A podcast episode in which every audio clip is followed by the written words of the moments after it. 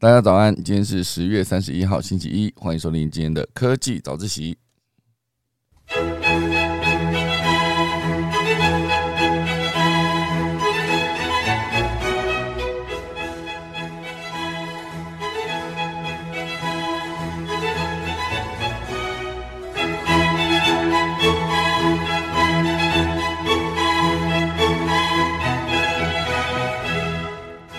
好的，我们今天科技早一期第一大段呢，会跟大家分享马斯克哈，伊隆马斯克正式成为 Twitter 的老板了。那这一笔交易呢，反反复复了非常久，一路到昨天啊，应该是算前天哦，就是马斯克就是四百四十亿美元哦，咬牙买了 Twitter。那这整笔的四百四十亿到底是哪里来的呢？好，那很多人关注，以及这一整笔钱花下去，他到底最后面会把 Twitter 变成什么样子？这是后续非常多人在关注，因为他现阶段已经火速开除了管理层，非常多的人。好，等下来跟大家分享。第二大段呢，会跟大家聊到就是上礼拜结束的实体金融科技展，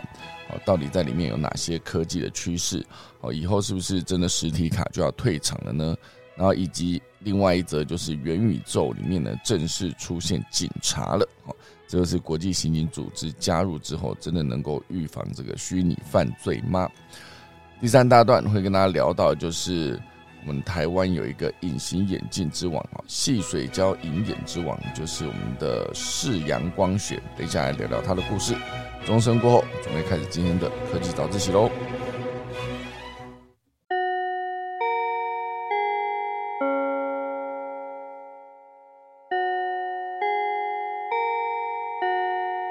好的，正式开始前呢，先来跟大家聊聊几则短消息。第一个就是我们的 U Space，哦，大家知道 U Space 这个共享停车服务，现阶段呢就是得到了这个从台哥大领头的二点六亿元的 A 轮募资。我觉得这个共享停车服务，大家可以思考一下，就是有点像是之前我们一开始看到，呃，那个 Airbnb，Airbnb 就是你家里如果有一个空的房间，你想要把它。呃，租出去，你就可以直接用这个方式呢，把 Airbnb 那一间房间，就是透过网站，让很多的想住的人呢找到之后呢，就可以有一个媒合。就可以把自己闲置的房间的资源呢，直接把把它当成一个出租的感觉。哦，其实我之前住在台北的时候，也是一直思考这件事情哦。啊，那时候也是在想说，到底是要用 Airbnb 好呢，还是要用那个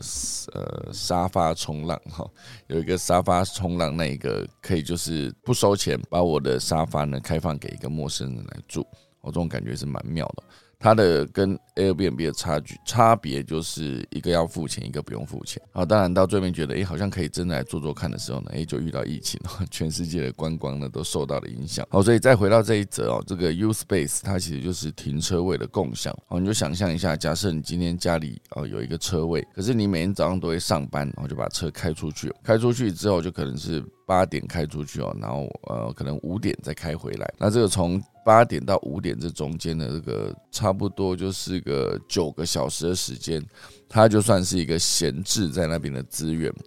因为这个停车位就是空的嘛，没人用。那如果说在你上班的这段时间，反正你已经固定要上班了嘛，你在这一段时间呢，你就把你的位置空出来，让它出现在这个 U Space 的网页上，也不能算网页，应该说出现在 U Space 的这个 A P P 里面的地图里面。那任何一个到附近的一个呃车主，他想要找停车位，好，比如说你今天到了一个呃停车位很容易，就比如说呃公共停车位很容易被占满的一个地方，你就可以透过这个 U Space 呢，找到这个地方还有哪些呃民宅提供的停车位。哦，只要你有跟那个 U Space 合作的话，你家里闲置的空的这个停车位呢，就可以直接停。送出去，就可以告诉大家说，这个车子可以让你从几点停到几点。应该说，这个停车位可以从几点停到几点，然后它可以精准的定位出你的位置哦，到底是在哪个地方，就可以把一些想停车的人呢，直接没合到，让他停在你自己的车位。哦，这件事情就非常的方便哦。所以接下来这个 U Space 呢，得到这个 A 轮募资之后呢，他其实会把这笔钱用在一部分是优化自己的服务，就是把它这个煤和停车的业务做好。另外一块呢，当然就是可以直接切入到租车的业务。好，所以现在我常常经过这个 U Space 的这个一个办公室，我就看到他们接下来会有一个可以让你。租这个特斯拉的这个服务，哦，所以算是非常厉害了哈。这个新创可以这么快速的一个成长，然后以及甚至可以走向海外，因为这个模式其实是很 make sense 的，就是停车嘛，而且停车相对于这个 Airbnb 这个住宿。它的法规应该是规定相对没有这么严，因为如果是一个 Airbnb，就概念上是一个旅宿业，它其实就还是必须过一些消防安检等等，所以相对比较困难。那你说它今天真的就是一个呃破坏式的一个创新？哦，就比如说之前 Uber，Uber 出来的时候，它其实会直接打击到这个嗯所有。停车应该说所有的计程车业，哦，所以那时候 Uber 进台湾的时候，台湾的计程车就串联嘛来抗议，然后有一段时间呢，Uber 在台湾也不能用啊，被下架，应该说停止服务了，然后一段时间之后呢，才再打开，哦，所以这一个相较于 Airbnb 那个住，呃，应该算是出租房房子的一个服务，以及呃 Uber 这一个改变自行车，啊，不对，改变计程车这个领域。好，相对于这两个，这个 U Space 呢，改变了算是一个增加停车位的一个状态。好，所以你说它会直接冲击到这个停车场嘛？好，也许也不见得，因为毕竟呃有比如说比较更低价的公用的停车场啊，一般的车主还是会去停公共停车场啊，除非真的到你一个没有位置的时候，你就可以直接把这个。呃，找到哎，在 U Space 上面找到位置，把车停进去，然后把钱呢就是付给这个平台，然后平台之后会按照这个比例直接再付给提供车位的这一个呃住户，所以我觉得这一个服务哦，显然它就不会比呃跟 Uber 抢到这个建车的生意还要更严重。你说他在抢这个停车场生意嘛？啊，也许不见得，就是。在这个停车这个领域呢，把服务做到更深化，哦，甚至之后可以就假设这个共享是大势所趋，好，之后可以为这个社会跟环境呢带来更多减碳的正向影响，好，相对也是在这个时代呢更棒的一件事情，好，所以我觉得这个 U Space 之后这一个服务，好，有没有办法快速的出海，好，到各个其他国家去？呃，建制他们的服务呢，我觉得也是有机会了，因为毕竟他做的还是一个媒合，而且我一再强调，他这个媒合呢，相对于其他的呃居住的房房子的一个，应该说房间哈，居住的房间的媒合跟这个呃计程车这个业务上面媒合呢，相对他们来说，它也是更没有到完全破坏到这个市场原始的状况。而是在既有的市场提供的服务不足的情况下呢，补上这一块。好，这个是我对他们的理解。而这个 U Space 呢，现阶段哦，它的营收、还有它的会员数、还有合作的场站数，全部都向上成长。整个合作的停车位呢，应应应该已经突破四万五千个，合作的停车场也超过了五百个。哦，累计超过两百万张订单跟五十万的会员数。哦，所以这件事情呢，就相对的更。能够得到呃创投哈，说投资业的一个青睐，好，所以现阶段就得到了台湾大哥大的投资，好，好，那这就是 U Space 得到投资的一个相关的消息啊。另外还会跟大家聊到一个，就是呃现阶段呢，全世界都在缺工，哦，就是包括像美国，哦，美国也是因为缺工，哦，所以原本以前美国有五十万的移民，哦，那移民这件事情。最早最早哦，美国之所以能够国力这么强大，就是透过绿卡这个机制呢，让很多想要到美国的人呢，就可以优秀的人才哈，因为在呃大家都想要有绿卡，那大家都去申请，那申请的过程中，美国就可以审核嘛，它审核的标准一定就是，诶，这个人对美国这个国家呢，到底有没有帮助？好，比如说他是一个顶尖的科研人才，在某一个领域可以直接。哦，我觉得人才就这么一回事哦，他可以一个人哦就可以让整个产业领头往前跑，然后就领先别的国家，可能一个人就可以改变这整个产业。我觉得人才，我对人才理解都是这个样子。人才有可能是在呃某个公司底下工作，也有可能是某个创业家，他都有办法。就是你想看，光一个也不能说光一个，就是 呃贾伯斯，然后从他当时创立苹果，然后到离开苹果，然后再回来，然后再。呃，后来就推出了 iPad、iPhone、iPad，然后一系列的 Mac 整合到呃，把那个主机越做越小，速度越做越快，然后系统越做越稳定，啊，一路就是这一个人哦，就可以让整个世界呢，因为他发展出来的产品而改变。哦，所以其实移民是一个非常重要的一件事情。哦，对美国来说，优秀人才啊移到美国，当然他们在审核绿卡过程中发现，哎，你这个人好像蛮普通的，对美国来说不是有太有用。哦，那他当然就比较不会发绿卡给你。哦，所以以让优秀人才进入自己的国内这个前提来看，全世界的人才政策或者是移民标准，就会发现，呃，如果你需需要有大量的人才。或者是时至今日，你需要有大量的劳动力，那劳动力可能就不是需要这么的严格的审核了。我觉得它能提供基础的服务，好，比如说我们现在工厂缺工，你能不能有足够多的工人呢？就是在流水线上面的工人可以愿意来工作，或者是有一些看护的工作，哦，等等这些需要劳动力的一些呃工作。如果你这个国家人口不足出生率下降，甚至到最后是人口负成长，那对于这样子需要劳动力的国家来说，你就非找外来的劳动人口不可。而如果说你今天这么需要外来的劳动人口，可是你却把移民政策呢做得非常的。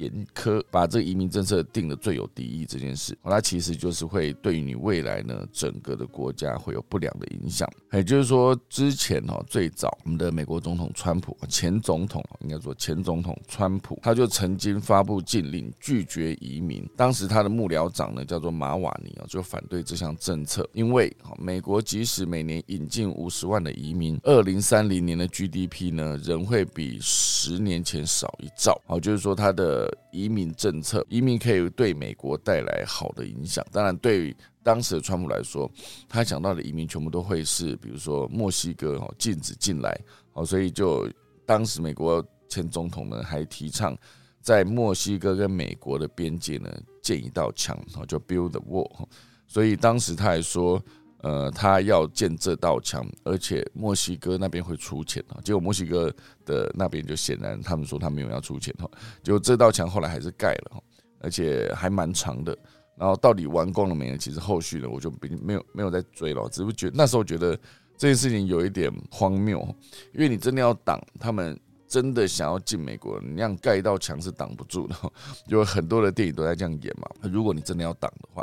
好，所以以这一个移民政策这件事情来说，哦，任何一个国家需要劳动力人口的呢，它其实还是需要呃有一些好的移民政策。哦，所以现阶段呢，很多的全世界各个地区跟国家。都已经出现了一个低人口替代的一个生育率哦，简单说就是你的人呢会越来越少，就是当出生率啊比死亡率还要低的时候，就死亡的人口比较多，出生人口比较少，人口就开始负成长。那负成长对一个国家未来竞争力来说是非常严重的，因为呃老年人口持续增加。哦，所以以后呃，年轻一代要抚养老人的比例呢就增加了，就不像以前，就是假设呃一对父母生了五个子女，那到时候这对父母老的时候就由这五个人轮流照顾。那也不要说到轮流了，至少有一个可以替换。可是当今天是一对父母生下一个小孩。那接下来这一个小孩就要照顾两个人，就跟之前的五个人照顾两个人，跟一个人照顾两个人，他的辛苦的程度是多出了五倍哦。所以人口变少这件事情绝对是非常严重的一件事。所以以现阶段中国十四亿人口是世界人口最多的国家，而中国的人口呢将在十年内哦。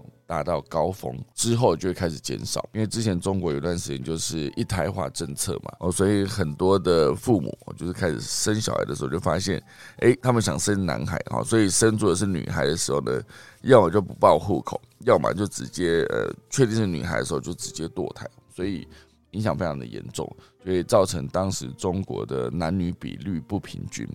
哦，所以这件事情，所以现在这个人口的一个问题呢，在这个海啸已经冲到全世界了。你需要有更多的呃优秀的劳动力的人口，就必须把这个移民政策定得更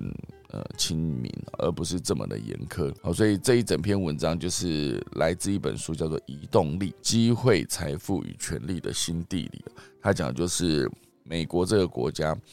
呃，在应该也不止美国啊，那就是美国是其中一个例啊，就是告诉大家说，如果你需要有足够多的劳动力啊，足够多的优秀的人才。那显然必须把移民政策呢定得更亲民，而不是这么的严苛哦。以现在台湾哦，有一段时间来说也是哦，因为呃，台湾的让人才进来的这个政策呢，其实有一段时间也是定得更严苛。你就会发现，也不要说人才，就是包括劳动力，其实也是，或是有一些法规上面的规定，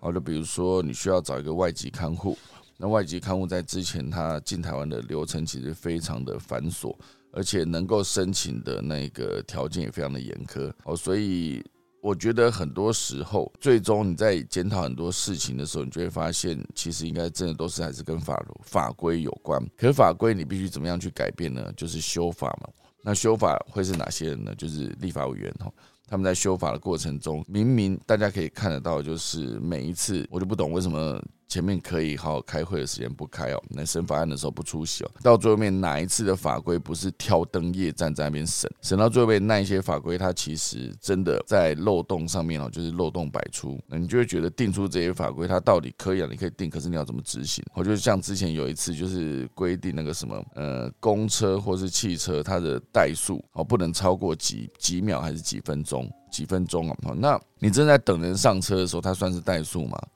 哦，所以到底要直接把这辆车，比如说你让它一直熄火再开，熄火再开呢，还是你真的定了这条法规，你定了，结果你不知道怎么执行，或者是你执行的人里面有一个依规嘛？你到底要不要去抓那个超过几秒钟怠速的那个车子？哦，所以很多问题都是这样产生的。哦，就是当今天定了一个法规不合时宜的时候，又不去改变，那我觉得对于当地的民众来说，就不是一件好事。好，所以很多时候你在期待法规要做改变的时候，而且现阶段还有一个很大问题，就是我们的科技日新月异嘛。它每一次在改变的过程中，你必须搞清楚这整个产业，搞清楚它的获利模式，以及它到底可能会侵犯到谁的权益等等，这全部都必须考虑进去之后，然后再做出一个相对应的调整啊，法规上面的调整。那包括像之前电商在很蓬勃发展的时候。很多的法规呢，其实也是对这个新兴的产业，好，就当初电商在新兴产业的那个年代，我觉得很多法规依然是跟不上，就很多的业者呢就开始在呃提出澄清或者抱怨等等，好，所以很多时候你在期待法规要改变的时候，最终我就会想到那一堆你可以直接在前面摆烂，然后到最后面就直接挑灯夜战加班在那边审法案，却可以领加班费的那一群人。我是不能接受的，至少了，就是为什么有时间的时候，你前面都不先把它做好，就是有更多可以好好讨论的时刻，你就看出席率这么低，而最终呢，你也无法罢免他，好，因为我觉得这个事情呢，其实非常的严重，好，所以总之呢，再回到这一则消息，就是这个移动力。好，移动力就是为整个国家带来机会、财富跟权利。好，所以这件事情呢，就是值得大家关注。好，以上就是今天前面的几则短消息了。那正式进入今天第一大段，就是伊隆马斯克在上周呢正式完成了这个呃 Twitter 的收购。这整个过程呢曲折离奇哦，好，过了六个月啊，几乎过了六个月。那伊隆马斯克在十月二十八号，也就是上周五的上午十一点四十九分呢，他就发了一则，这 Twitter 蛮幽默的。他说：“The bird is free，就是这只鸟终于自由了。”哈，他讲这只鸟就是 Twitter 哈，Twitter logo 就是一只鸟哈。基本上呢，这已经算是有史以来最大、最混乱的一个媒体收购交易了。这整件事情呢，就从今年的四月开始，就是。经过了半年嘛，现在都已经快十一月了，因为十月三十一号了嘛，明天就正式进入十一月，四月开始哦，哎，这我就突然想到我们的二月二十四号这个俄乌战争开始打，到现在，我觉得二月到三月四五六七八九十，俄乌战争也打了八个月了，也非常久了。好，所以这个今年四月啊，伊隆马斯克就宣布要购买 Twitter 百分之九点二的股份。那当时呢，这个 Twitter 立刻为伊隆马斯克提供了公司董事会的一个席位。那最初这个马斯克是接受，但是一个礼拜之后，他说：“哎，我不要当董事。”改变的原因是什么呢？因为马斯克如果继续留在董事会呢，他将无法获得超过十四点九的股份哦，所以这件事情对他来说，他就是不愿意哦，所以在那个时候，他为了解决这个难题，他就提出一个新的方案，就是用四百四十亿美元价格去收购 Twitter 的全部股份，原本是从这个九点二，后来变成。呃，收购全部哦，就是从九点二变成一百。那这件事情呢，就是当时伊隆马斯克的一个决定。然后到了这中间呢，其实就一直有我好像要买，又好像不买，好像要买，好像不买。然后到十月十七号，甚至已经走上法庭了。那在马斯克就是决定让步，同意收购之后呢，在本周哦，就是以。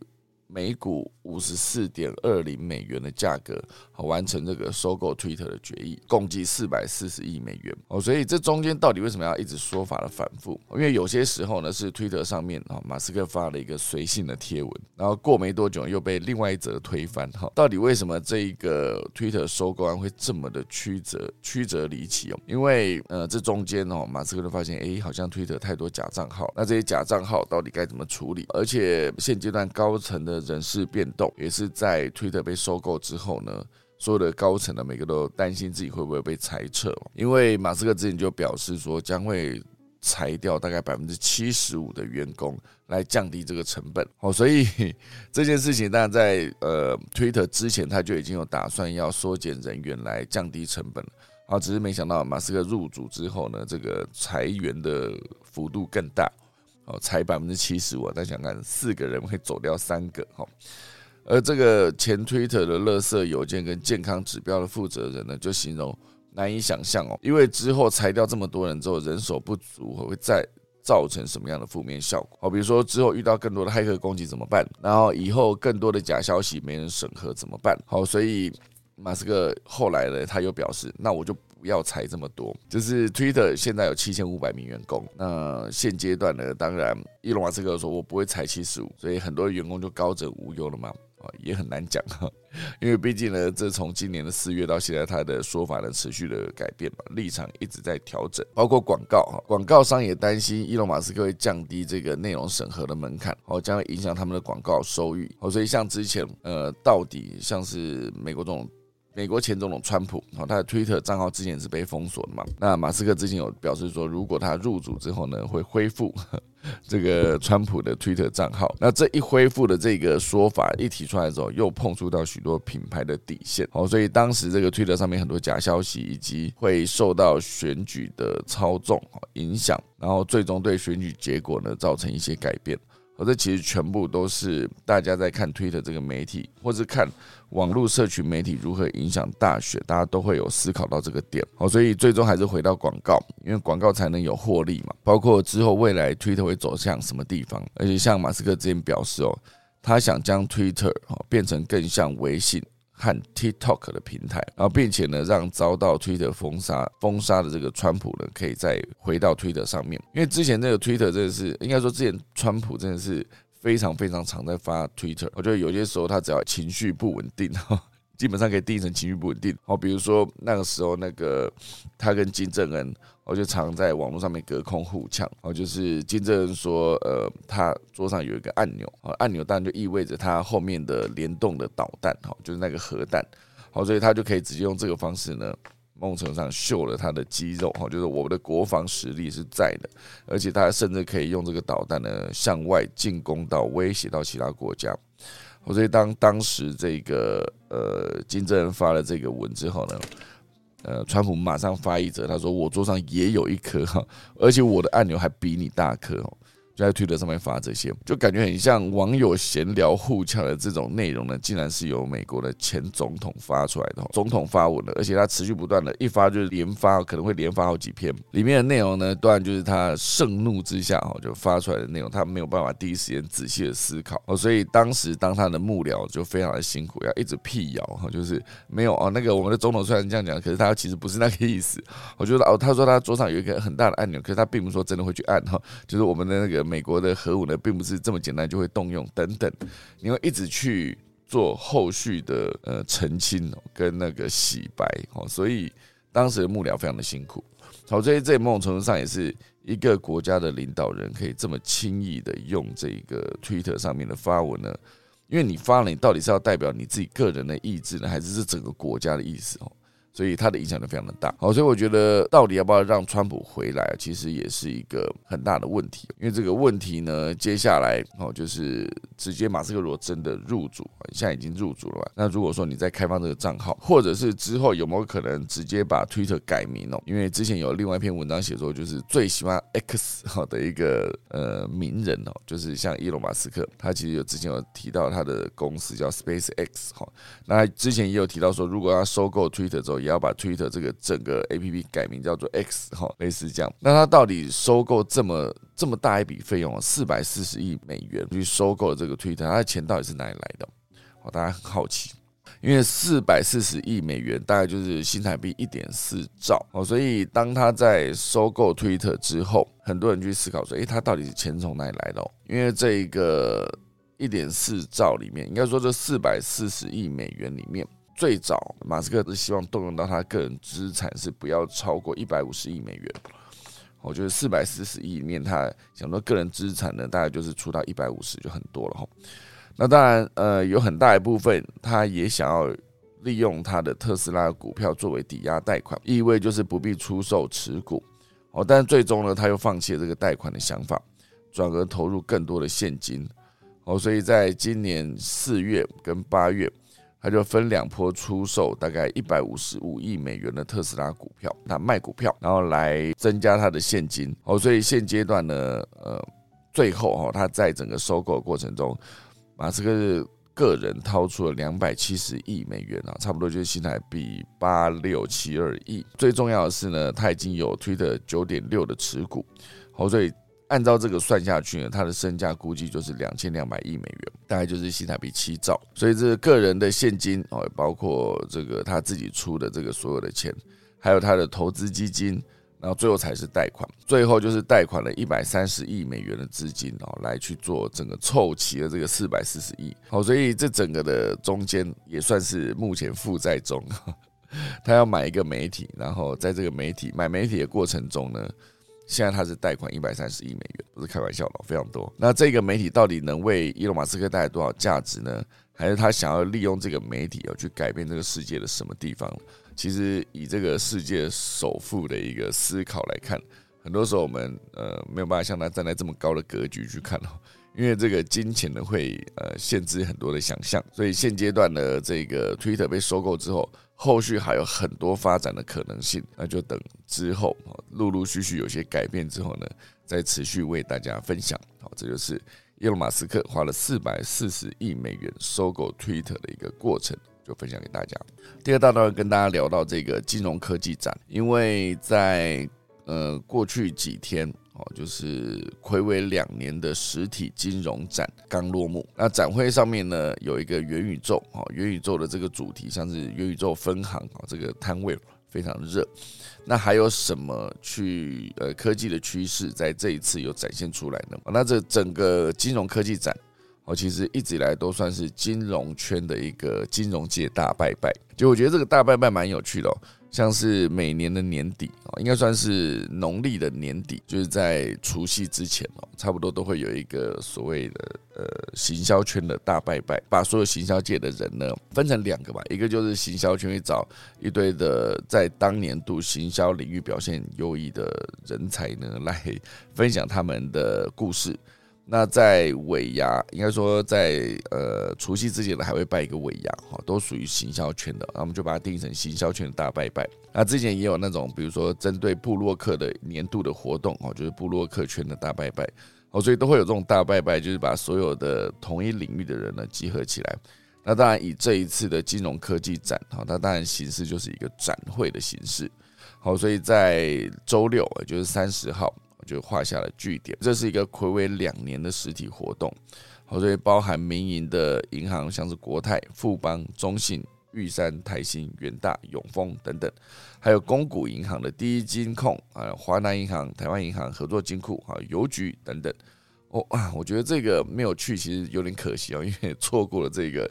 这个呃金融科技这件事情。这一次当然还是有金融科技展的整个重点整理，啊，包括几个亮点好像是第一个亮点就是元宇宙这个领域，哦，所以金融科技展这次最热门的就是元宇宙分行摊位，哦，他是想要透过 AI 跟沉浸式的体验哦，去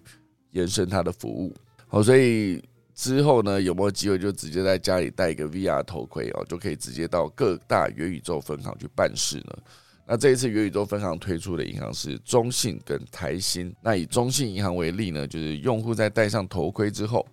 你就感觉好像是可以置身在一个个人喜好装潢的虚拟分行中。接着你就可以使用操纵杆啊，跟着虚拟的专员在两层楼高的分行中移动啊，去聆听不同的服务。这件事情真的蛮酷的哦，就是感觉可以直接有一个到实体银行办事的体验，但是你却不用真的到实体银行哦。所以我觉得这当然对于很多的人的体验来说是一个有趣的一个体验。不过之后如果真的要实行的话，你毕竟不可能在家里为了真的想要去元宇宙。银行啊，愿意做分行去办一个业务，然后去买一个这么贵的头盔哦，所以概念上来说，还是一个展示的呃功能居多哦。所以当然根据法规哦，银行业者现阶段其实也不能在元宇宙分行提供任何金融商品的买卖服务哦。所以不管是中信还是台新，或是之前也提供同样概念的远东商银哦，全部都无法做这件事。那到底这一个元宇宙分行还能提供什么服务呢？哦，那当然，以中心来说，他们是希望提供沉浸互动式的体验，借由 AI 啊，逐渐的了解所有的用户的金融偏好，然后才用此跟用户建立长久的互动模式。好，所以主要还是收集用户资料为主。那当然无法直接提供服务，就无法贩卖嘛。所以它现阶段呢，开发完之后，它是没办法直接有收入进账的，顶多只能算是一个增加的服务。然后这个服务可以让你增加一些体验，实体的各种行为跟比如说金融的，比如说你要买或卖，还是直接得到实体的银行或者是网络银行。好，那当然这就是它的亮点一，一个元宇宙分行。第二呢，亮点二当然就是一个超级 A P P 可以黏住用户。好，所以以一个 A P P 如果说它真的是呃建制的够完整的话，它其实有办法直接取代你的卡片的。哦所以以后就不需要拿着你的提款卡去领钱，而是可以透过其他的方式，比如说你在网络银行转账，或者是手机 APP 转账等等，哦，更快速的完成很多的金融的交易。哦，所以像玉山银行在这一块就做得非常的好。我自己是玉山的用户，它的网络银行啊，跟它的呃转账模式等等，它其实在很久以前就持续投资大量的预算。来优化它这个网络银行的服务，好，所以像现阶段呢，玉山就推出了一个数位一卡，哦，一是 A B C D E 的一哦，数位一卡，那它就不用再发实体的卡，而是在 A P P 中就可以完成开卡，并且与相关的支付钱包去做串联，哦，所以这件事情其实做得非常的。整合非常的完整，高度整合，所以呢，以这一些越来越完备的 A P P 服务，以及 A P P 跟这个卡呢高度的整合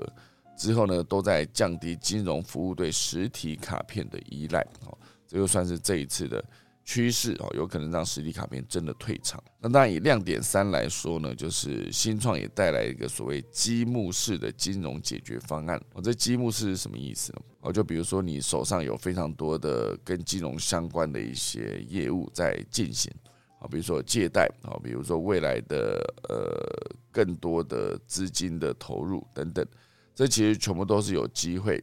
透过这一个，比如说他们有一个债权转移平台，来去除传统金融机构这个中间人的角色，哦，直接利用这个第三方做线上的借贷。那这件事情呢，还可以再整合这个视讯的合身产品，就可以在线上做一个身份的核实认证，也可以增加管理效率，同时降低这个人力成本。哦，所以以现阶段金融科技新创呢，他们有很多的服务。啊，当然它并不像大型银行，哦，他们有很多的财力跟资源，而这些金融的科技的新创呢，他们就推出各种服务，那这个单向的服务就可以直接跟叠积木一样，哈，跟很多的银行或金融的服务并在一起，就可以提供更好的重效。所以总而言之呢，这这一次整个的金融科技展，让非常多的用户就可以看到说金融未来的可能性。那有一些是议题哦，可能可以增加更多的讨论；有一些是真的可以增加你的在金融这个领域的一些效率啊，比如说你在转账啊，比如说你在付款等等。哦，所以金融科技算是以这些金融业来说，手上的银弹很充足嘛，所以他们就可以用更多的时间投入更多研发，让整个的用户有更好的体验。这就是在金融方面一个金融科技展的相关的亮点分享。然后这边还有另外一则哦，因为刚才也提到这个元宇宙，好，所以现在呢，这个元宇宙里面也加入了国际刑警组织喽，哦，所以以后元宇宙里面会有警察，哈，非常酷哈。那这个算是一个在呃印度新德里举办的第九十届国际刑警组织大会上面已经有这个元宇宙警察的亮相。也是有史以来第一个为了执法部门设计的元宇宙。那这款元宇宙呢，已经开始全面运作，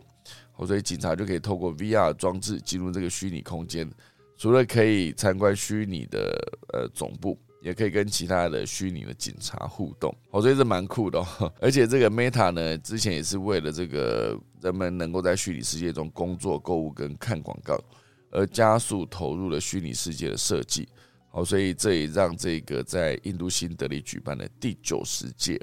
哦国际刑警组织大会哦变得更多的议题讨论。哦，所以未来这整个虚拟世界的犯罪呢，它必须还是要被监管哈，以及被呃，比如说你在虚拟世界中犯罪，那你必须还是有虚拟世界中的元宇宙的警察呢会来逮捕你哦。那只是这整个过程，因为毕竟是一个新推出的服务哈。你在元宇宙中犯罪呢，之前没有警察嘛，那现在有了哈。那未来要如何执执行呢？我觉得还是有非常多的路要走，啊，必须做更好的调整等等。那这就是元宇宙会有一个新的国际刑警的加入。好，接下来呢，来跟大家聊聊最后一段最后一段就是会跟大家聊到，就是台湾有一个细水胶的隐形眼镜之王。就是隐形眼镜，大家不知道有没有戴过隐形眼镜呢？我自己戴隐形眼镜的经验不是太好，因为我戴的上去，可是很难拆下来。我之前常常戴眼镜都是很难拆下来，然后就弄到眼睛红红的，很不舒服。然后直到我去做了这个镭射手术，结束这一切，不用戴眼镜，也不用戴隐形眼镜。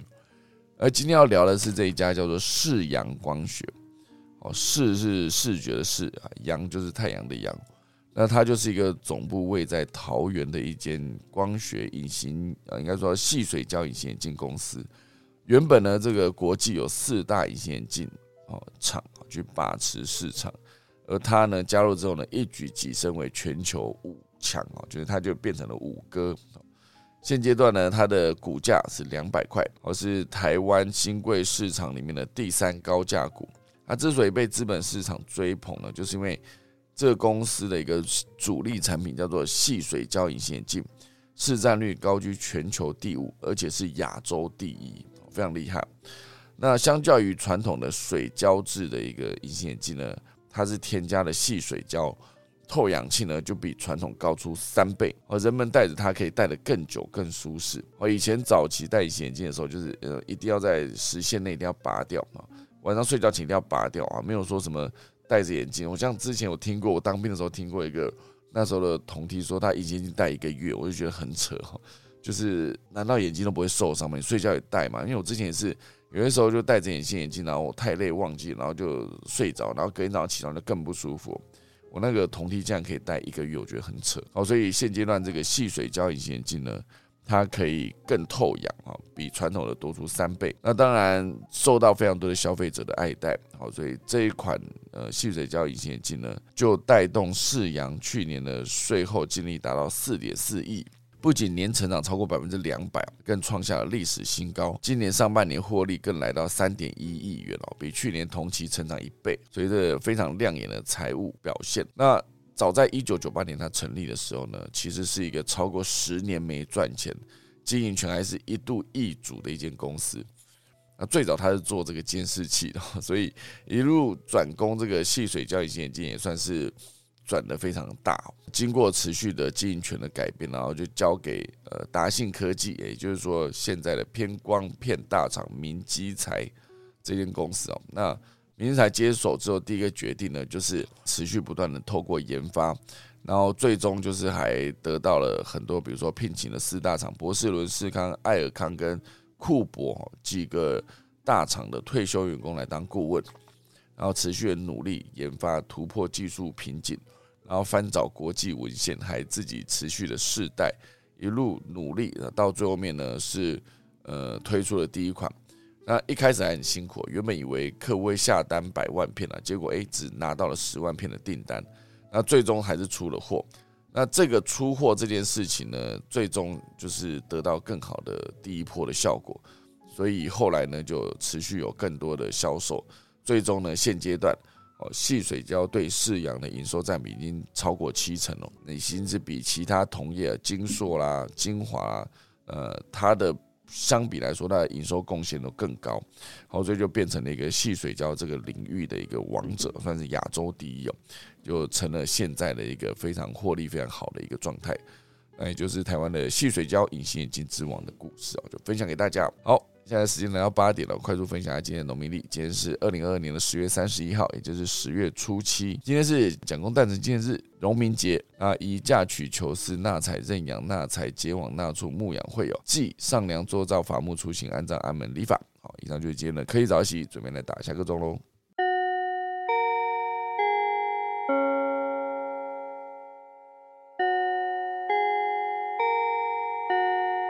好的。今天就谢谢大家收听啦。我们来看一下 r a i n c h 上面有聊什么呢？哦，Kate 说七点十二分了还是没声音了。对，今天很晚开哈。还有一个是 CK，他有说最早这个伊隆马斯克呢是想要把 PayPal 命名为 X.com 啊。对，没错，我觉得他 X 的这个资料还蛮多的。哦，今天就是第一时间没有收集到，哦，就现在也顺便分享给大家。好了，那今天就谢谢大家收听，我再打一次下个钟喽。